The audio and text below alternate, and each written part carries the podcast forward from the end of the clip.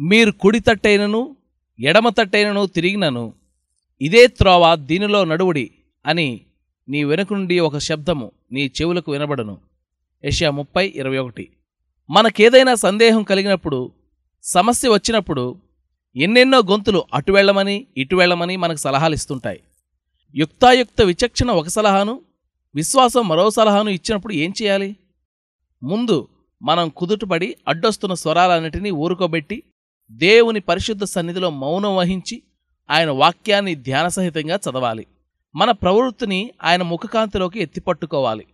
దేవుడు ఏ నిర్ణయాన్ని ఇస్తాడోనని ఆతృతగా కనిపెట్టాలి. ఎక్కువ ఆలస్యం లేకుండానే నీలో ఒక నిర్దిష్టమైన అభిప్రాయం కలుగుతుంది. దేవుని రహస్య జ్ఞానం నీకు ముందుగానే అర్థమైపోతుంది. కానీ క్రైస్తవునిగా ఎక్కువ ఆత్మీయ అనుభవం లేని దశల్లో పైన చెప్పిన విధానం మీదనే పూర్తిగా ఆధారపడడం మంచిది కాదు. ఆ అభిప్రాయానికి పరిస్థితులు అనుకూలమైన ధోరణిలో ఉన్నాయో లేవో చూడవచ్చు. అయితే దేవునితో ఎక్కువ సహవాసం చేసిన వాళ్ళకి మాత్రం ఆయనతో ఉండే వ్యక్తిగత బాంధవ్యంలోని విలువ తెలుసు. ఆయన చిత్తాన్ని దీని ద్వారా వాళ్ళు తెలుసుకుంటారు. నువ్వు నడవవలసిన దారి గురించి తేల్చుకోలేకపోతున్నావా? నీ ప్రశ్నల్ని దేవుని ఎదుటి పెట్టు. ఆయన చిరునవ్వు కాంతిలోనే ఆయన కల్పించిన కారుమబ్బుల అంధకారంలోనే నీకు అవునని గాని కాదని గాని జవాబు తెలిసిపోతుంది.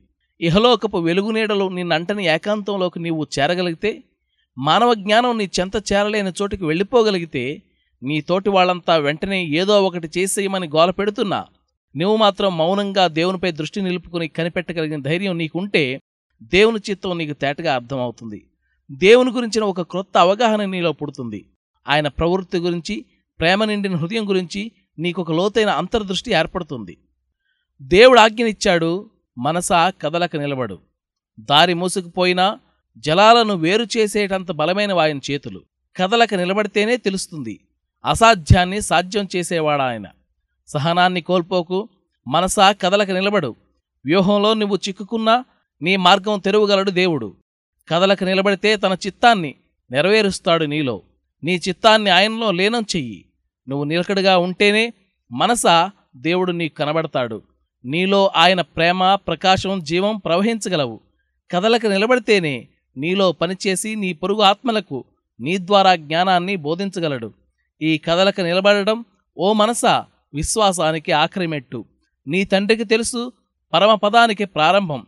నిశ్చల జలాలు ప్రవహించే లోకం ఆత్మల తాపం తీరే లోకం నిత్య స్తోత్రాలు ప్రతిధ్వనించే లోకం ఆ పరలోకం ఆయన పిల్లలది.